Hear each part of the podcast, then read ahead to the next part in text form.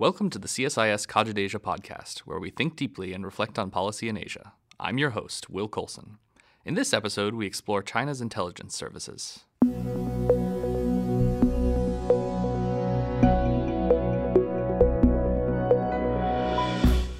Moviegoers around the world know that the CIA, the NSA, the KGB, MI6, and Mossad by name.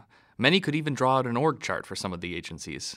That's no surprise. Spy stories are fertile ground for storytelling, and authors from Clancy to Le Carre realize that. China's rise on the geopolitical stage means that it is included more and more in summer blockbuster stories. But despite China's elevated importance, it is still very difficult to find reliable information about the People's Republic of China's intelligence services. China's distinct party army state structure and high levels of secrecy mean that even getting the basics about China's ministries responsible for foreign intelligence collection and espionage is a challenge.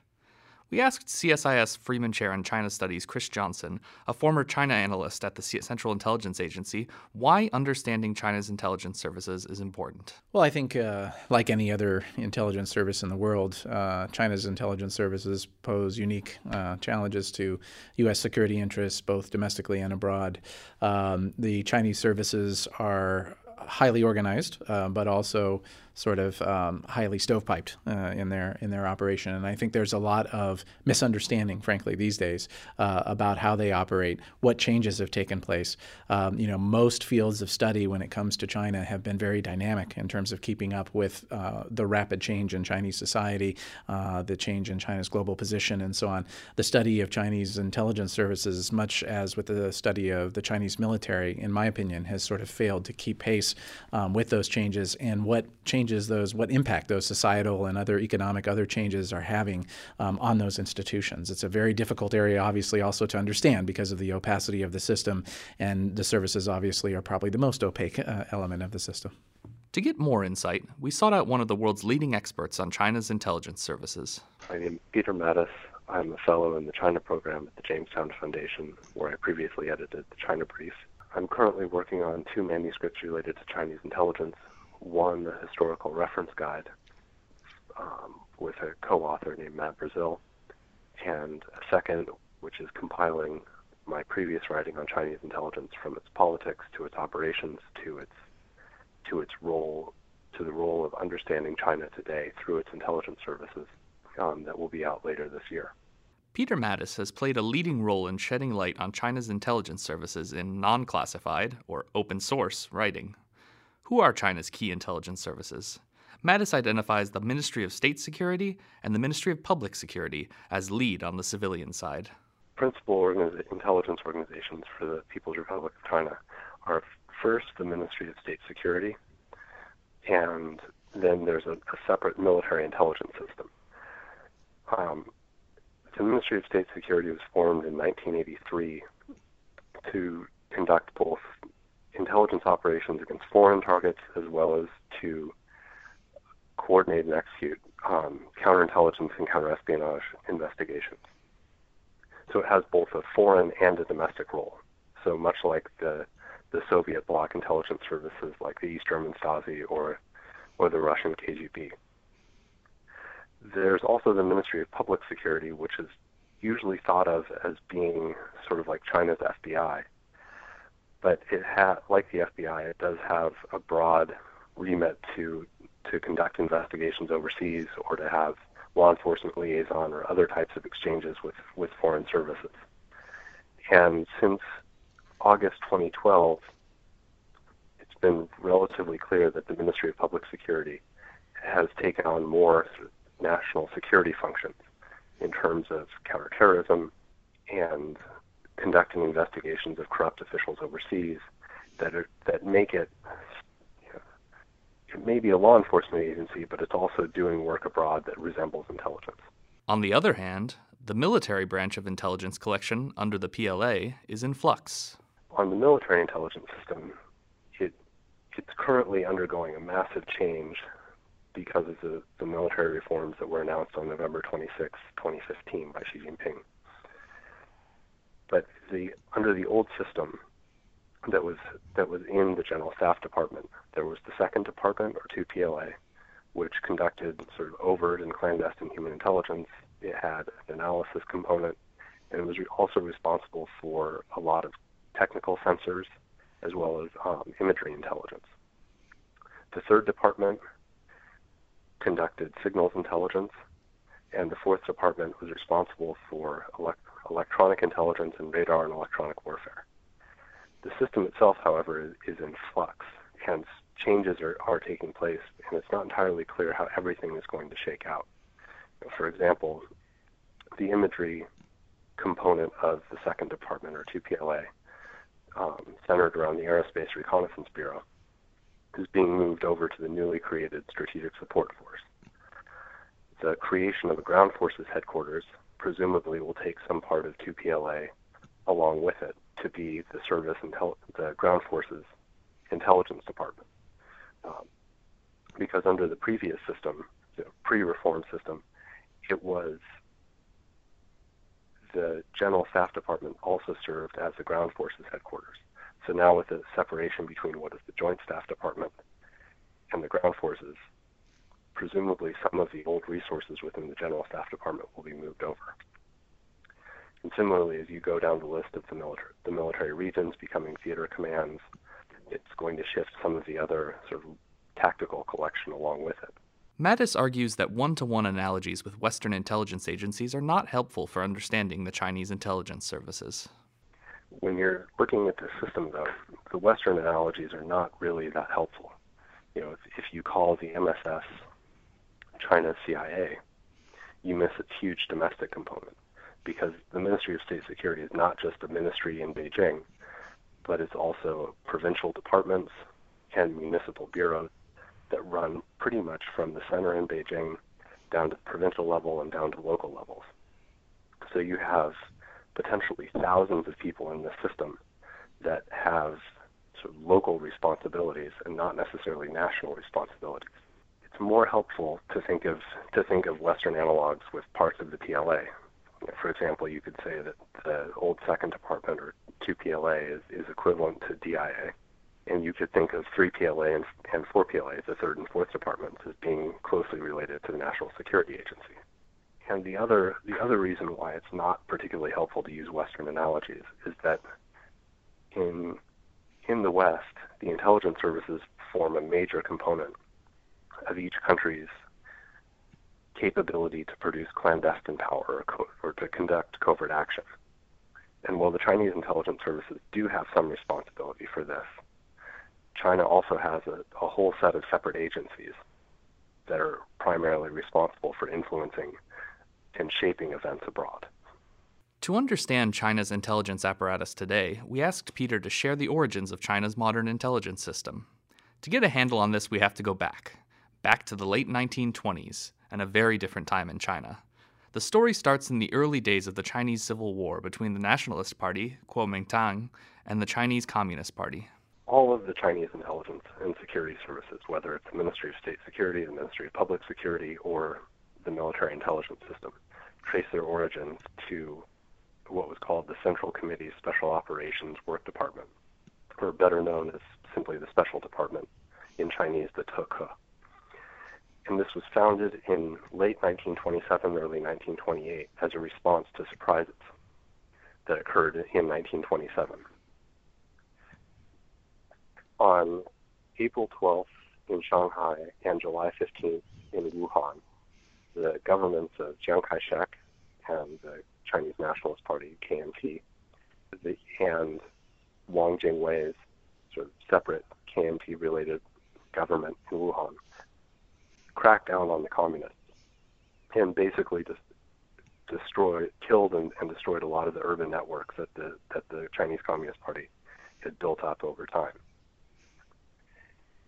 And while there had been some discussion within the Communist Party about creating an intelligence organization, they had decided that if they did that, that would be a signal of hostility to the, the KMT and create a confrontation long before they were ready for it. at this, uh, you know, up until 1927, the, the Kuomintang and the Chinese Communist Party had been functioning under what was called the First United Front, and had been ostensibly allies in in trying to do either sort of bring the war, build an accommodation with warlords and bring them over, or conquer them. And in this early days, they were most successful in, in getting inside the KMT's intelligence and security apparatus. Um, one of their senior people was the personal secretary to the KMT's head of intelligence, Xu Enzeng. And between 1927 and 1931, they basically saved the Chinese Communist Party's underground networks in the Chinese cities. In, in 1931, they probably saved most of the party. Um, there were three principal people operating inside the KMT, uh, named Hu Di, Qian Zhuangfei, and Li Kenong. And there was a very senior um, defector named Gu Shunzhang, who was a directorate head within this within this special department, and he possessed knowledge essentially of all of the safe houses and a lot of the identities of of senior CCP leaders. And he was captured in Wuhan, and a telegram was sent to Xu in Nanjing, where his personal secretary didn't recall him back to the office and instead sort of sidelined the cable. This gave the CCP about 18, 18 hours head start in starting to clean out its its people and move them out of the cities. So people like Zhou Enlai probably had their lives saved by these early operations. And the special department more or less changed as it was moved into the countryside and then on the Long March and into Yan'an, where it became what is known as the Social Affairs Department. But its alumni essentially took on roles across the CCP intelligence apparatus that continued into the 60s and 70s, um, and possibly even into the 80s, depending on when people died. For example, Qian Zhuangfei, who was the personal secretary to Xu Enzeng, became the deputy director of the Central Military Commission Second Department, which was the precursor to the military intelligence system as we now know it. This this um, Central Military Commission Second Bureau was founded in 1931, and this is you know sort of the very direct precursor to 2PLA and 3PLA of of today's world. Um, and one of its um, senior officers a man named Liu, Liu Guangfu, would actually become director of 2PLA in the late 1970s and early 80s. But again, this was this was an office that was founded with expertise that was that was built within the sec- within the special department. And so when you look at, say, the literature on Chinese intelligence, the, the history been written, many of them have actually been written by PLA officers and they spend more time writing about the special department than they do about some of the later elements of the PLA. If key leaders like Zhou Enlai, who later served as the first premier of the PRC, owed their lives to the special department, you get a sense of why the culture of secrecy still surrounds the party and intelligence services activities today. The modern chain of command for China's MSS and MPS still reflects this opacity. As for who these organizations report to, the Ministry of State Security and the Ministry of Public Security report to the political legal commission structure that runs from the center down down to the localities. Uh, and not, and no one is entirely clear about what kinds of decisions are made in the political legal commission that affect MSS and MPS operations. It's just that this is where the lines of political authority exist.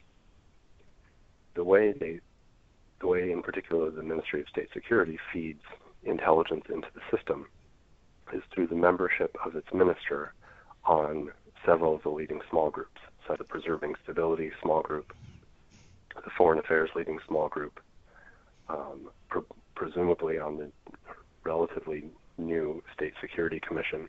How about for the PLA?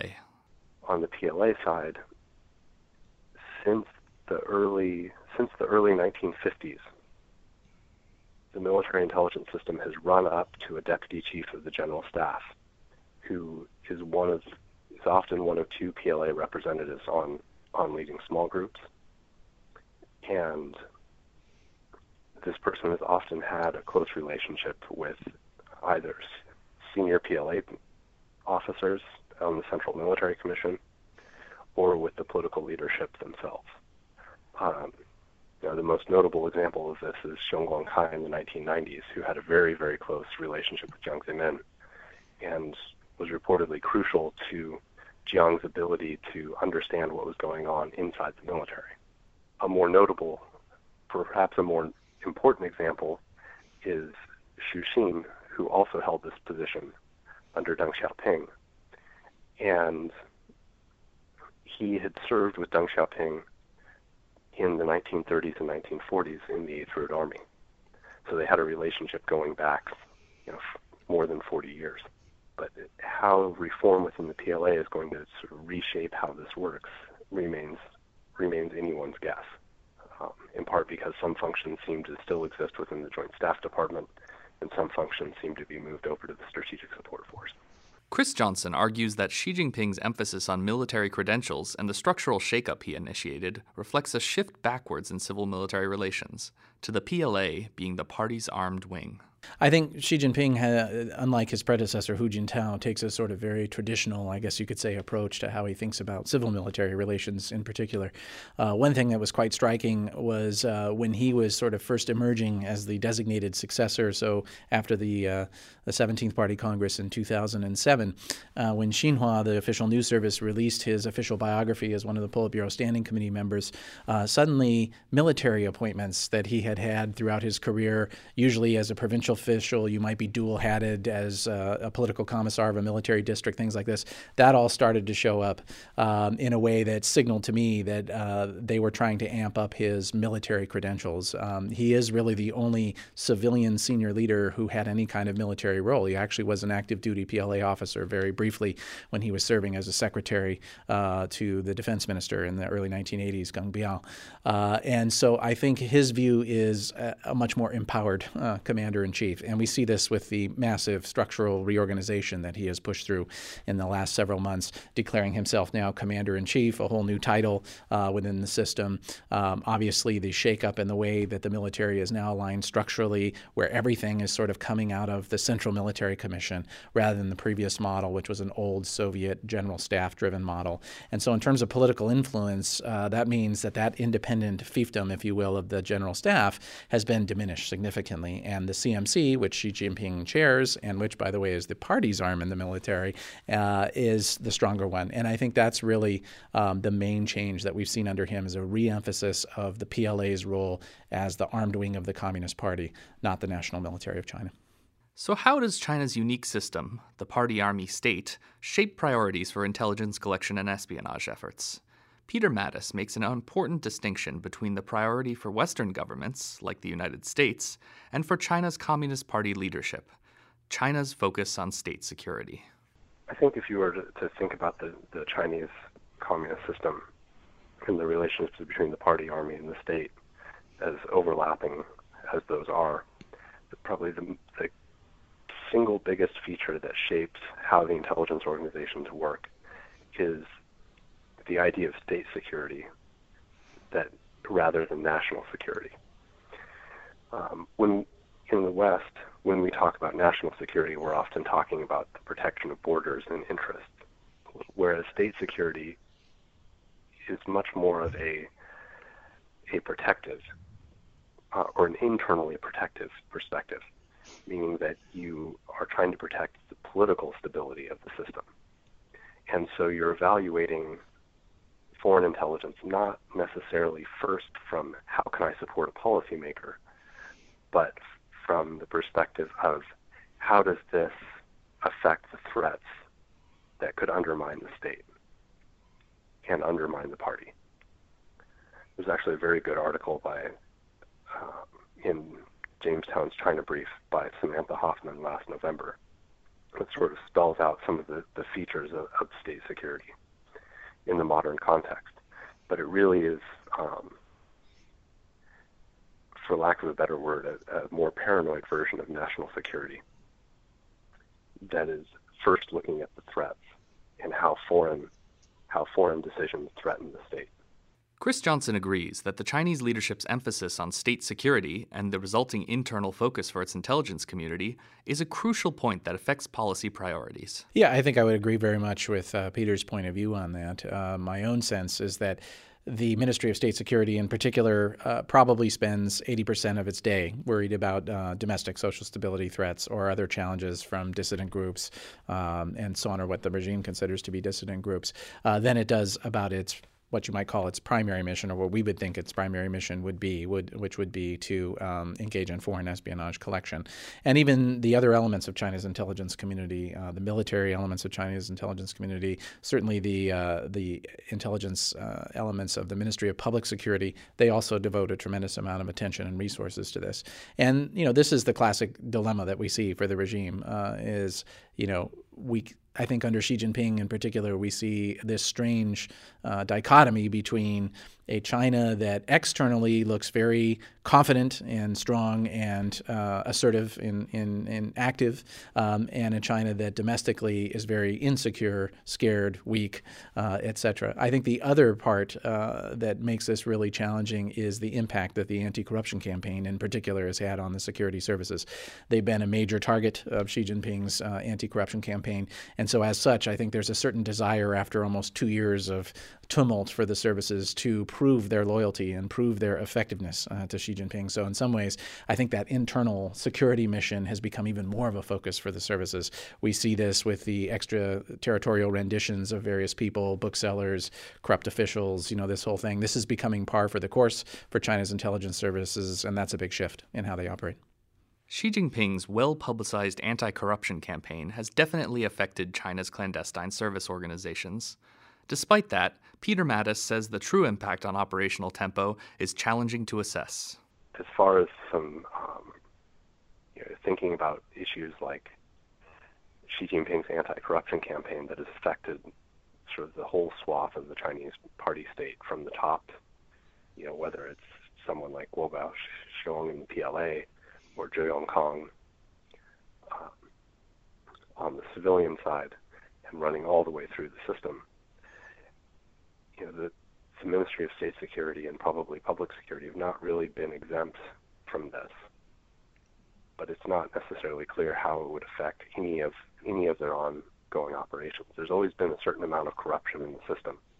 You know that when when it's difficult to move money or when it's difficult to operate companies in Hong Kong or or find other conduits in and out of China, intelligence services are one of the few places where there are exemptions made, you know, where there are easy channels to move to move things in and out.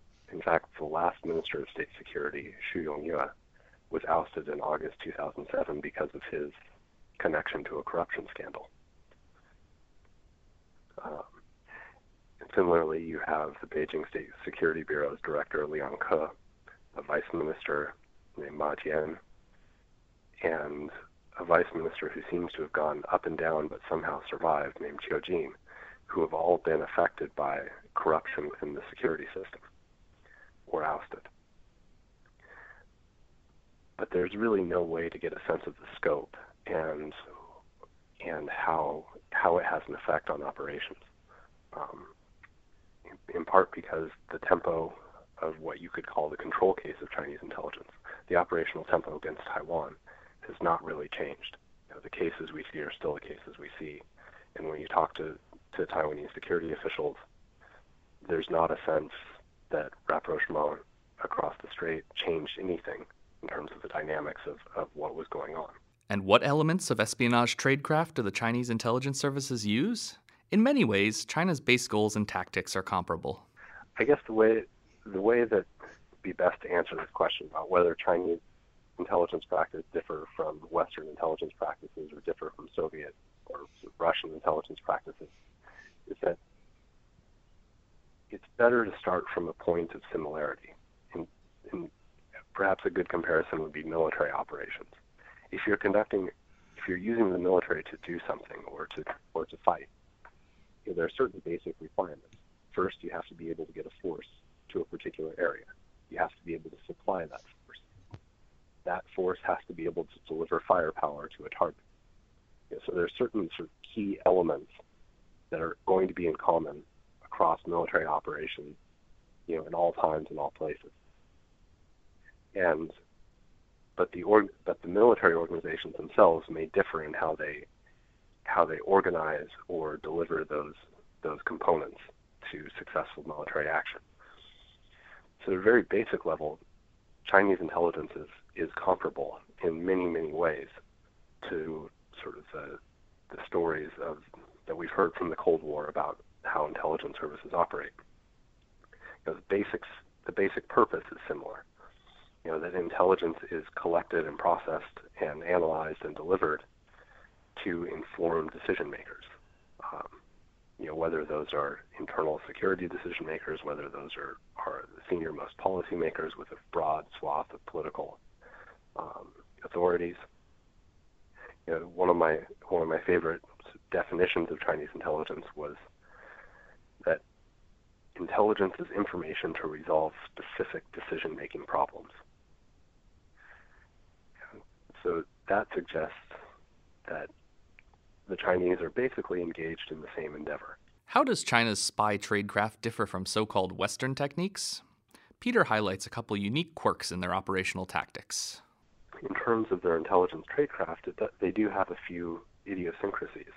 Um, you know, for example, we've all heard of a dead drop, the idea that you would leave a package or you know, documents or a package of money or communications in some you know taped underneath a payphone in in a park or buried somewhere off the side of a road. The Chinese don't seem to have done that. They we don't have any examples of them doing that in the past, and we haven't seen it in the present. Um, similarly, one thing that they do do is that most meetings with a source that we that we're aware of have usually involved two or more officers that it's rarely an individual meeting with, with the foreign source. And part of that may be that they don't trust their own officers to, to report accurately. Part of that may be a problem from the Cultural Revolution when, because of how tight the security was on operations, there was often no way to verify whether someone's contact with a foreigner was legitimate or whether it was something that warranted them being purged. And so the civilian intelligence apparatus basically fell apart during the Cultural Revolution because its security on, on operations was so tight, and the no, number of people that knew anything about them meant that if someone was accused of being a spy, that there was no way for them to defend themselves. I think one point that's worth noting about Chinese operations is that with only two, possibly three exceptions in the last 20 years. Every source that we are aware of that was recruited by Chinese intelligence was recruited inside China, not by an officer who was posted abroad at a foreign embassy or as a foreign businessman or some or any other feature, but that the people that were recruited went to China either to live or on travel and were approached and eventually recruited inside China. And their relationship with Chinese intelligence was had was was hid by their traveling back and forth with some frequency. Another area where if you were to say there was a little bit of a difference is that there's a tradition in the West of, of wanting to get sort of our hands on the documents. The idea that we don't want a source to explain how the world works in a particular place, but we want documents from inside the government or inside the military to say, okay, what does this mean? And we collate those with other forms of intelligence to say, ah, this is this is what we think the analysis says. There's a lot more comfort on the Chinese side in dealing with sources with secondhand access and patience to target um, people at both ends of their career, either before it starts, such as students, or at the very end of their career, like retirees, as well as, the willingness to go after people who have classmates or friends inside inside a country's intelligence or security apparatus. You know, if you think about the espionage cases on Taiwan, there's maybe only one that you would have read about, and that a fellow named General Luo Xianzhe, that did not involve um, at least two Taiwanese being involved in the case. Often it was someone who traveled regularly to, to the PRC or who was a businessman living in Shanghai or or Xiamen or something or somewhere else who was recruited either by the, by the Chinese military or by the MSS, who then went back to Taiwan to talk to their friends who worked in whatever government ministry or whatever office in the military and in some cases recruited those people and made introductions to Chinese intelligence, and information was passed that way. Similarly, in the United States, two of the most notable people who have been recruited by Chinese intelligence, um, James Fondren and Greg Bergersen, who both worked at the Defense Department. One of them was unaware, and one of them did meet Chinese intelligence but the primary person who had been recruited was a guy named Guo Taishen, who was a naturalized U.S. citizen and a Louisiana-based furniture salesman, business in China that took him regularly back and forth. And Guo Taishen met these people within the United States, talked with them, got information from them inside the United States, but he delivered that information back in China um, and was the primary, was really an intermediary rather than than the, the source. Open source intelligence gathering also plays a part in China's intel work, and there are a couple of institutions set up specifically for this purpose. If you were to look at the role of open source intelligence in China, you have to, to recognize that first, there are multiple professional systems that are operating, particularly in the science and technology realm. Um, the intelligence services also have an important open source role, but it's a little bit different. On the S&T side, there are several organizations like the Institute of Science and Technical Information of China, ISTIC, or the China Defense Science, Science and Technical Information Center, which has a, an S&T intelligence bureau that really have national coverage and can plug into you know, both the organizations that would benefit from having from foreign expertise that are trying to research and develop you know, items for the military or other in other strategic sectors like telecommunications, and you know the national labs and, and universities across the system. And these primarily sort of collect and catalog foreign science and technical research. They provide analysis to Chinese researchers you know, about the state of the art or the state of the field in a particular area. And they're also used to identify organizations and individuals that possess useful information. And this is almost entirely open source, whether it's searching through databases, subscribing to technical journals. Uh, you know, there are separate document services that that form that function as libraries. There are offices that collect foreign patent information and build up a, have built up massive libraries of patents to be able to describe what is going on in different countries. And it, it works better than the Soviet system to acquire technology, in part because it's it's directly connected to the science, scientists and engineers who are who are trying to build something. And so sometimes when these guys cross the cross the line and are doing something that deals with say export controls equipment or components, you know, they do look like amateurs um, because they are amateurs in terms of acquiring equipment itself, but they are professionals in terms of of identifying information and cataloging it and indexing it and making it making it available to the people who could benefit most from it. The intelligence services like the MSS also have a role in open source collection. For the intelligence services, they are they've been substantially involved in open source collection for a very very long time. Just because most sources that we are aware of have been recruited inside China doesn't mean that the Ministry of State Security or or 2PLA haven't had officers posted abroad. You know, they, these people are involved in the collection of overseas media, which of course is, you know, before the internet and probably have a less substantial role in doing that now. They're there to attend to attend think tank events or to ha- or to strike up conversations and to have to have discussions. There's a lot of information that you can learn in DC that you would never ever read in any newspaper, but you have to be on the ground and you have to see it.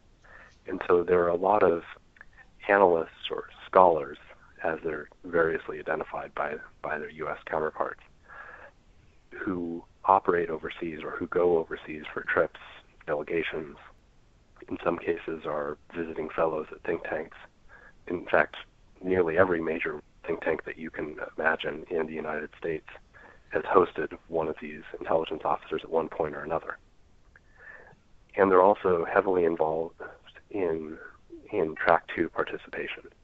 And it's not that these people are necessarily doing anything illegal um, or something that sort of crosses the threshold of what's of what is typically allowed. They're simply taking advantage of the opportunities that are there, and it does provide a, a venue for identifying particular people of influence, um, who who were people who were movers and shakers, sort of behind the scenes.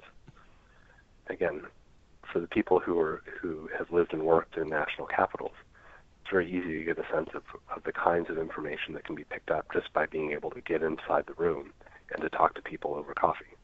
These uh, these groups, you know, the most notable of these of, of the open source collectors on the intelligence service side is the Ministry of State Security China Institute of Contemporary International Relations, which some people have said, well, it's sort of affiliated with the MSS, but not really or they've said that this was that CICIR was the Directorate of Intelligence or the principal analytic capacity of the Chinese intelligence services or of the Ministry of State Security. But really, it's more closely related to, I guess, what is now called the Open Source Enterprise, that previously known as, as the Open Source Center, in terms of acquiring foreign language publications and using those to do analysis um, and translating those for, for consumption inside China. The analytic component of China's services is also unique due to heavy politicization and extensive stovepiping. Peter explains that the American idea of finished intelligence products doesn't work in understanding China's efforts. This is, again, a, a U.S. analog that doesn't necessarily fit in thinking about a lot of different intelligence systems. The U.S. view on, on finished intelligence is sort of as fully analyzed all source intelligence delivered when it's ready or on demand at a regular process with regular timing is sort of it's basically unique historically and internationally. There's no there's there's very little reason to think that the Chinese produce intelligence in quite that fashion. The first reason is that it's a heavily politicized system and if you're going to have bureaucratic production of, of all sourced analytic intelligence, you're going to run into the problem of of drafting analysis that that fits political preferences rather than than fits the the intelligence reporting itself, if that makes sense. So, to the extent that this kind of analysis is done in the Chinese system, it's done at very high levels um, in the Ministry of State Security, I've heard that this is done primarily within the vice ministers and the minister's office, you know, by the staff that are close to them that they've brought along with them when they move into those positions. That they have, you know, one or two trusted people when the need arises to say, okay, what is the meaning of this particular development? In that way, there's you have someone with a senior enough credential and, and enough reliability to give a, a presentation of things that may or may not be comfortable for policymakers to hear. In the PLA, presumably this would also be done by the Deputy Chief of the General Staff or in some of the offices connected to the Central Military Commission. So again, at a very high level where things start coming together.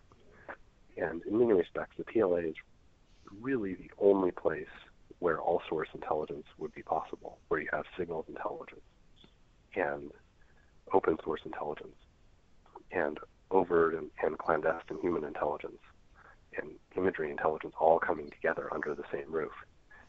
The, the system, as far as anyone knows, is a heavily stovepiped one where MSS intelligence reporting doesn't get delivered to the PLA and vice versa.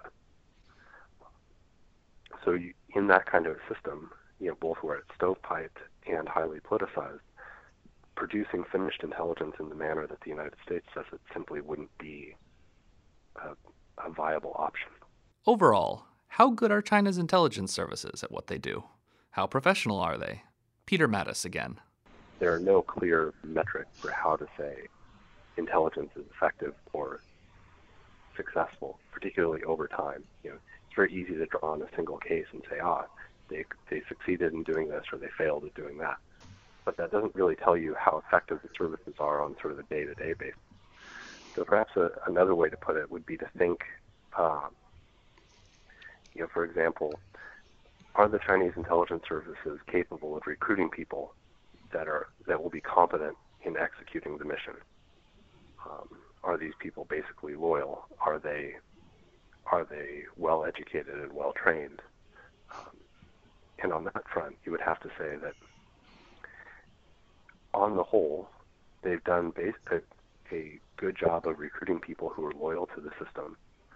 Um, the number of the number of Chinese traitors is relatively low compared to, say, the Soviet system or some of the other Eastern Bloc systems from the Cold War. And it, it's made them a very difficult target to crack. I mean, you can simply compare the number of informed books written about Russian intelligence from its origins in the 1920s to the present versus the number of well well informed books written about Chinese intelligence.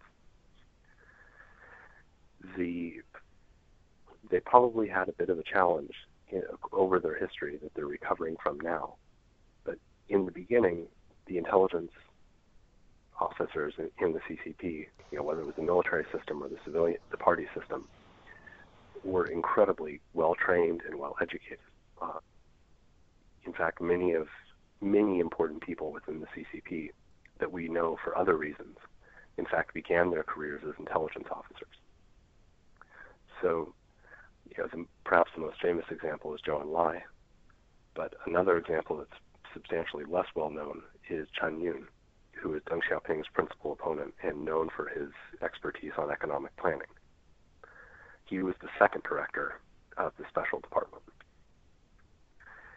And the Cultural Revolution basically culled out a lot of expertise.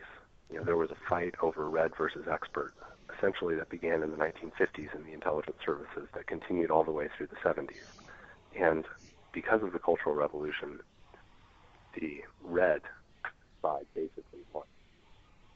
And so when the Ministry of State Security was created in 1983, there was a small group of, ex- of intelligence officers that had experience dealing with foreign targets who were still around. And they were combined with a much larger proportion of Ministry of Public Security officials that had counterespionage and counterintelligence expertise and experience. So for probably a good chunk of time over the, since 1983, the MSS has been dominated by essentially policemen rather than people with an intelligence outlook. But I think that we can say that that's probably starting to change as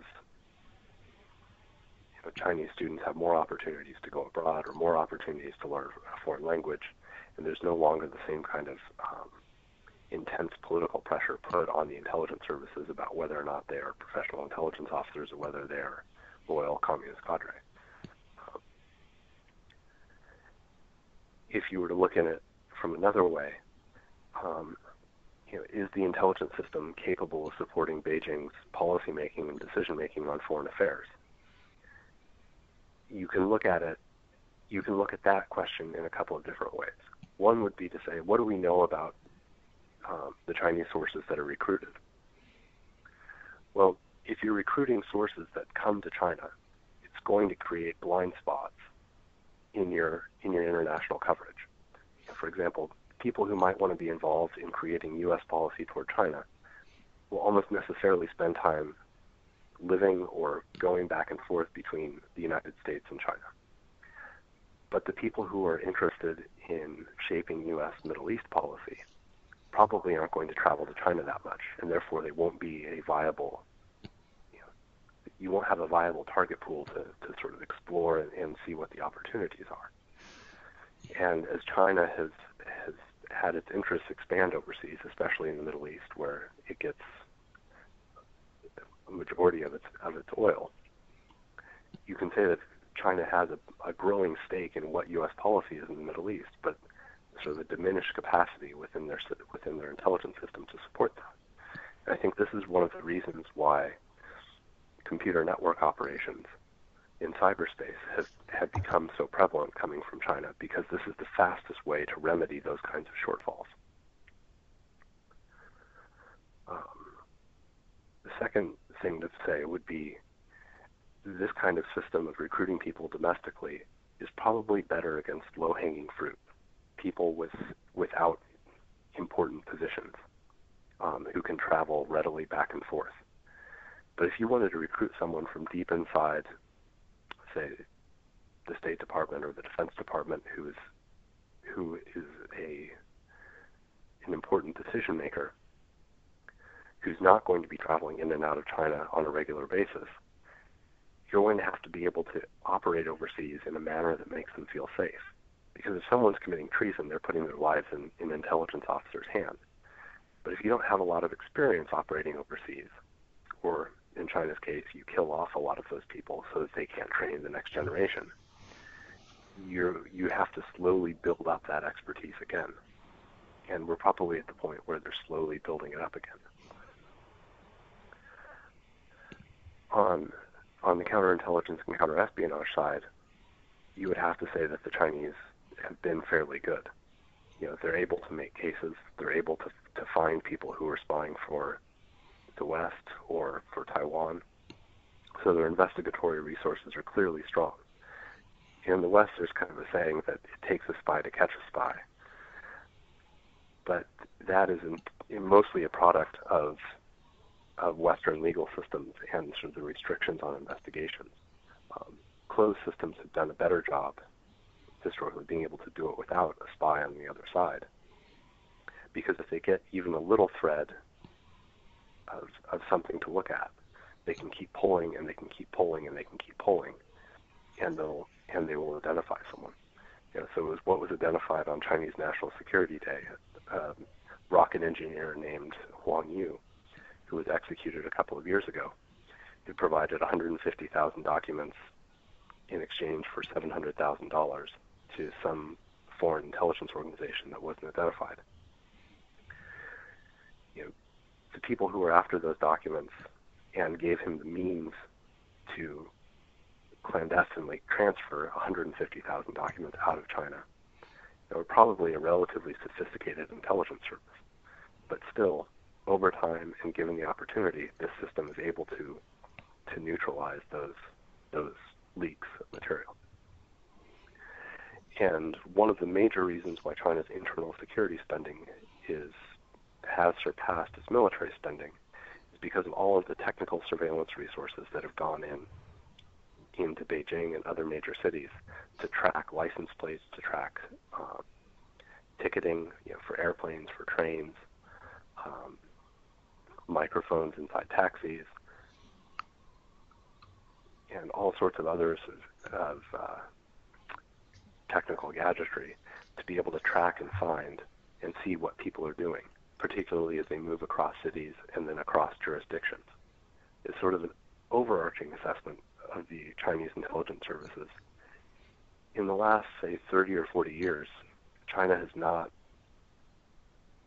has been given a, a pride of place alongside, say, a Russia or a Cuba in terms of its threat to the United States or, or some other Western countries, but it's never been because of operational sophistication. It's been the scope, scale, and potential impact of Chinese intelligence operations. This is what drove perceptions of the threat. But what we're seeing now in the last decade is evidence of, call it, mounting sophistication. You know, for example, we see Chinese intelligence officers collecting phone numbers and email and other forms of contact information that's going to be fed back into a signals intelligence collection system.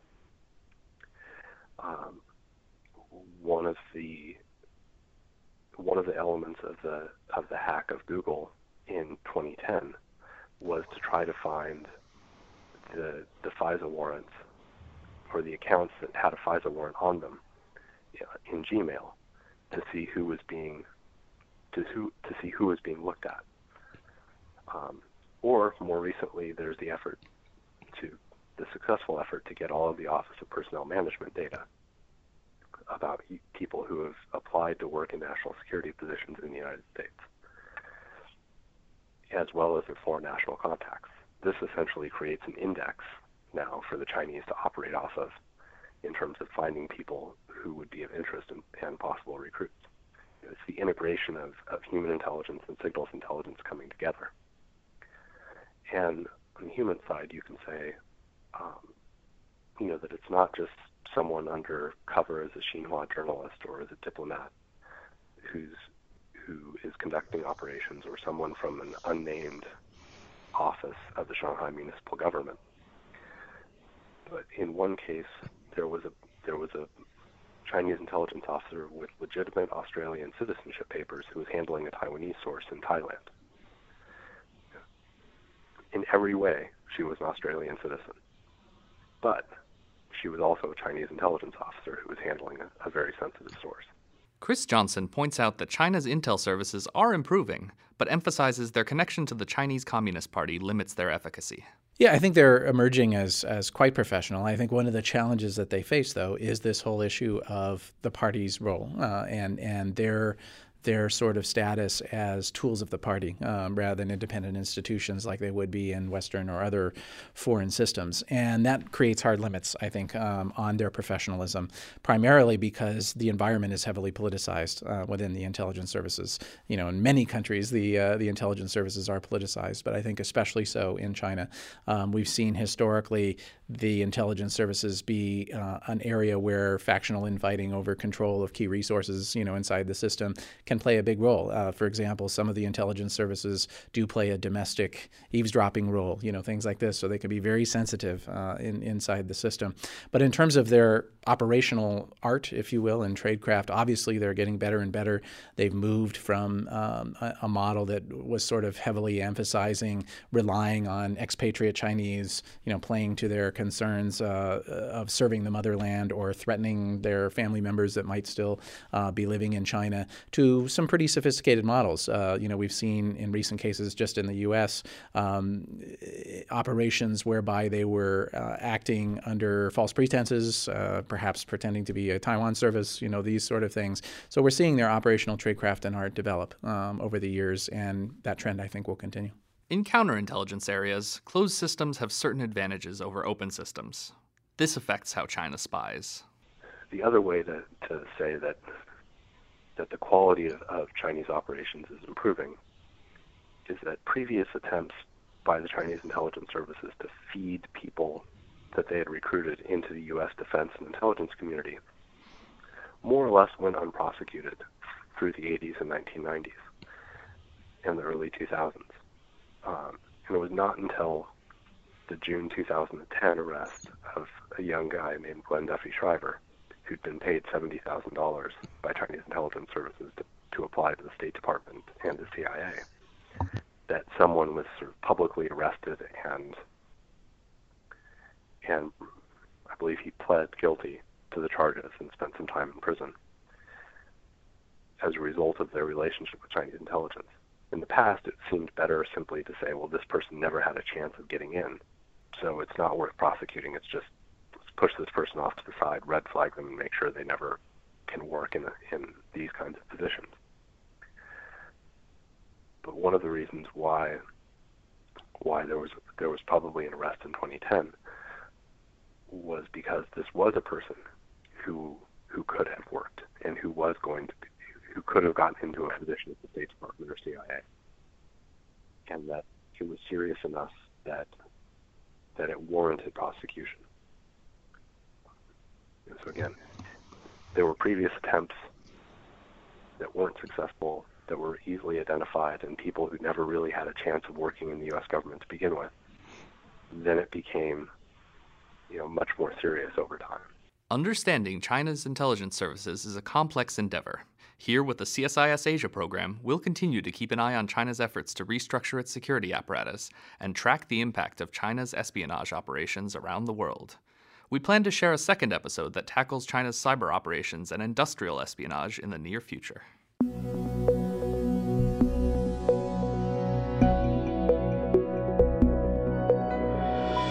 That's our show. Thanks to CSIS Freeman Chair in China Studies, Chris Johnson, for his insights in framing this topic and in leadership's thinking. Very special thanks to Peter Mattis of the Jamestown Foundation for sharing his unique and in depth knowledge and helping to understand China's intelligence services. The audio for this podcast was edited by Lauren Abu Ali. The podcast was written and produced by Jeffrey Bean. To learn more, visit our new look CSIS.org and CogitASIA.com. You can follow our Asia programs on Twitter and subscribe to the podcast via iTunes, RSS, email, or also on CSIS.org. Also, be sure to check out the new China Power podcast. I'm Will Colson. Thanks for listening.